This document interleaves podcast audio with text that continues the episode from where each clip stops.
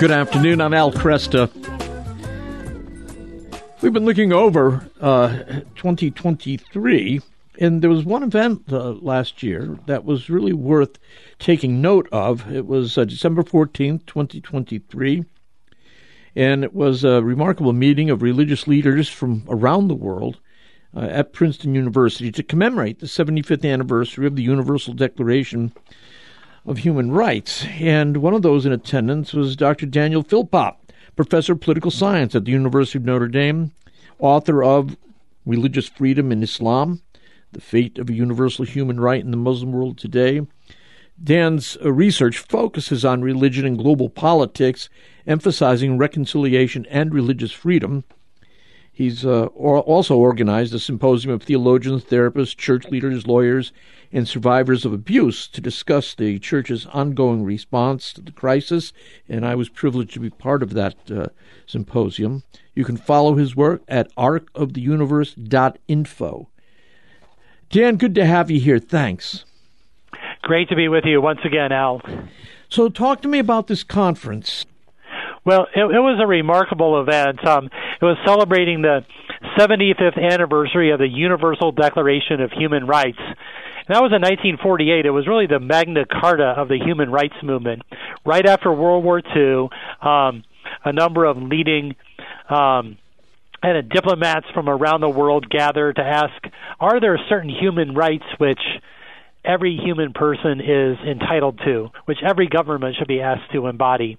And a remarkable consensus was formed out of in, in, order to bring about this Universal Declaration of Human Rights. One of the remarkable things about it, though, was the number of religious voices and religious leaders. Um, it brought together a consensus of Catholic, Protestant, Muslim, Confucian, Hindu, um, and that was essential for it to achieve the kind of global consensus around it.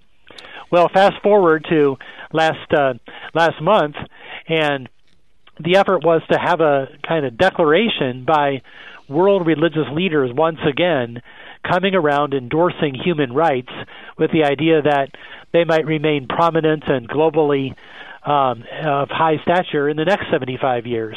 And so there was a, a day long conference and, a, a, wonderful declaration. Uh, you know, the thing, we're living in, uh, in many ways, a different world today. Uh, religion now is considered an enemy of human rights. Yeah, that is very common in um, secular culture. Religion is considered particular. It is considered emotional, irrational, superstitious, yep. uh, as opposed to human rights, which are universal, rational, um, something for everyone. But in fact, it is religious uh, traditions which uphold the idea of there being an objective morality, a natural law yep. that we call it in the Catholic tradition. C.S. Lewis called it called it the Tao, the Tao in his yeah. wonderful book, The Abolition of Man. And it, it tends to be uni- religions which says that there is a God or a universal higher being in which um, you know a kind of universal morality re- resides or subsists and actually forms the basis for the kind of universal obligations and human dignity, some of the basic ingredients for human rights.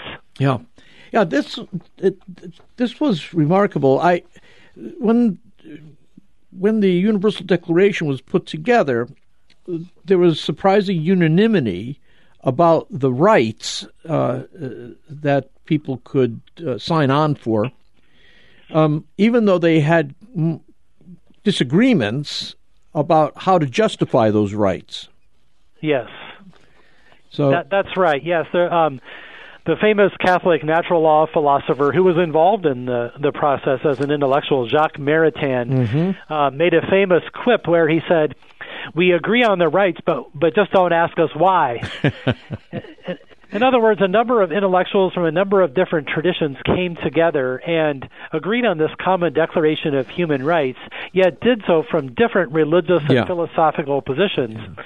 And the important thing was that they would agree to the, the document, to this um, to this agreement, um, rather than that we would have to work out one common philosophical justification. Right. And right. I think he had an important insight.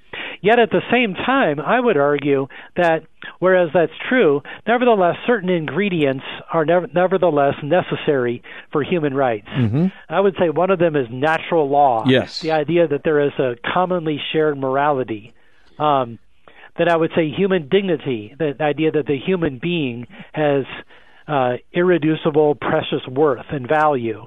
And without those things, I think it's it's hard to get human rights. Yeah. Did you get a chance to uh, make a presentation at this conference on December 14th? Well, I did. A number of people around the table made uh, short presentations, and I was looking at the question of um, whether religions can change in order to become, um, you know, supporters of, of universal human oh. rights.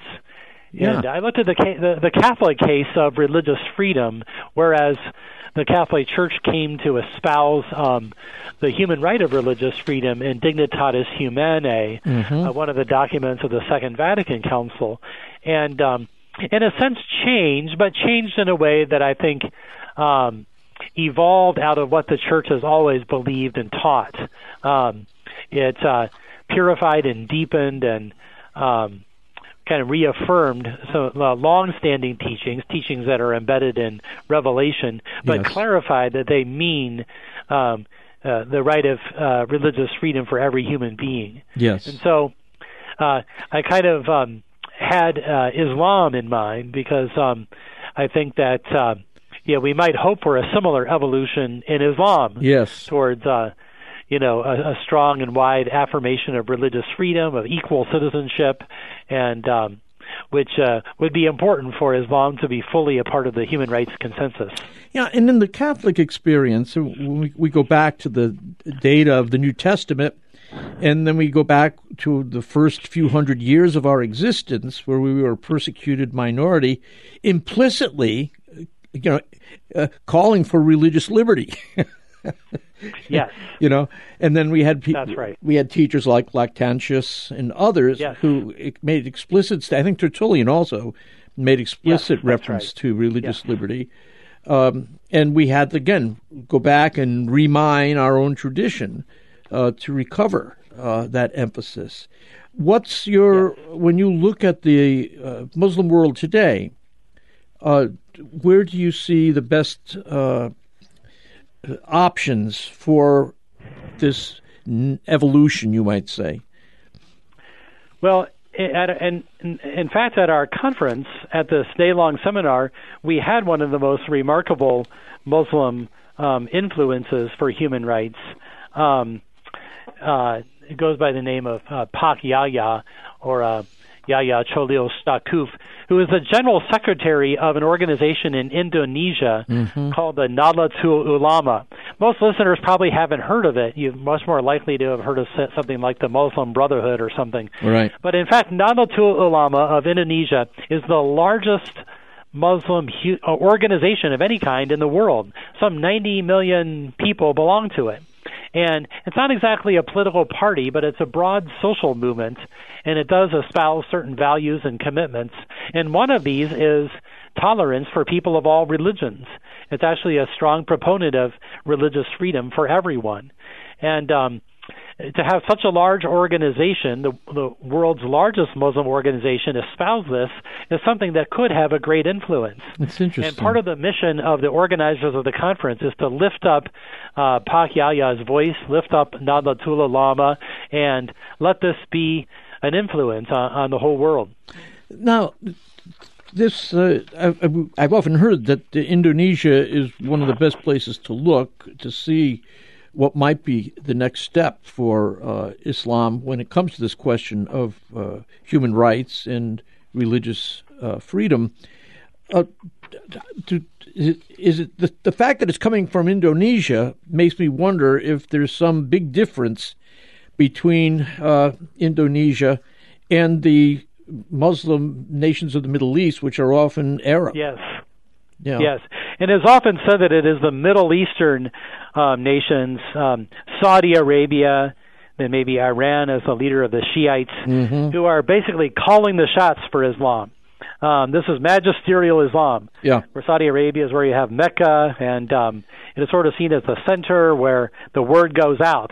Well, in fact, um, Indonesia is very important. It is the world's largest um, Muslim country, the world's largest Muslim democracy, and you know Islam doesn't have a pope, and you know there's no reason why um, Indonesia shouldn't speak um, just as loudly. And if the world would be willing to hear that, you know, allow them to take leadership rather than just always um, simply deferring to um, Saudi Arabia, and uh, then I think this could uh, have a remarkable influence. Uh, let me ask about China. Uh, there we have a, situation again, huge nation, highly developed uh, political organization there, the Communist Party. that seems to regard the Western emphasis on human rights as you know not in keeping with their own Chinese tradition. Uh, did anybody speak to that? Well, um, uh, only a little bit. Um, and uh, China is certainly one of the uh, worrying places for um, uh, international uh, human rights. And um, in the last 10 years, it has really things have really, really gotten worse on right. the religious freedom front, yeah. both with, with respect to Uyghur Muslims and with respect to Christians. Um, and so it is one of the worrying places. There, though, I think um, uh, as much a problem for human rights as you know their traditional culture is the communist government, which it still is communist. Right. It may be that it has adopted different forms of capitalism and so on, but communist ideology still rules the roost. And I think one of the reasons why it finds religion threatening is because it threatens the legitimacy structure of the regime. And um, so I think it is a much more brutal uh, kind of effort for communist leaders to hold power that really lies behind um, the uh, you know the increasingly brutal uh, human rights violations. Yeah, yeah. Uh, after a conference like this, uh, are are there any follow up uh, events or uh, attempts to influence? Yes. Well, first of all, there was a communique that just came out of the common, uh, the religious leaders in the conference uh, put out a statement of religious support for human rights, the R20 ah. uh, Princeton Declaration. Okay. And uh, that is very important. Also, the Center for Shared Civilizational Values, who organized the event, will be continuing to get the word out on religion and human rights. Very good. Dan, thanks so much for joining me today. And thank uh, you, Al. Always wonderful. Happy New Year. Happy New Year. Again, Dan Philpott, uh, again, professor of political science at the University of Notre Dame. We'll have that information in the Kresta Guest Archive.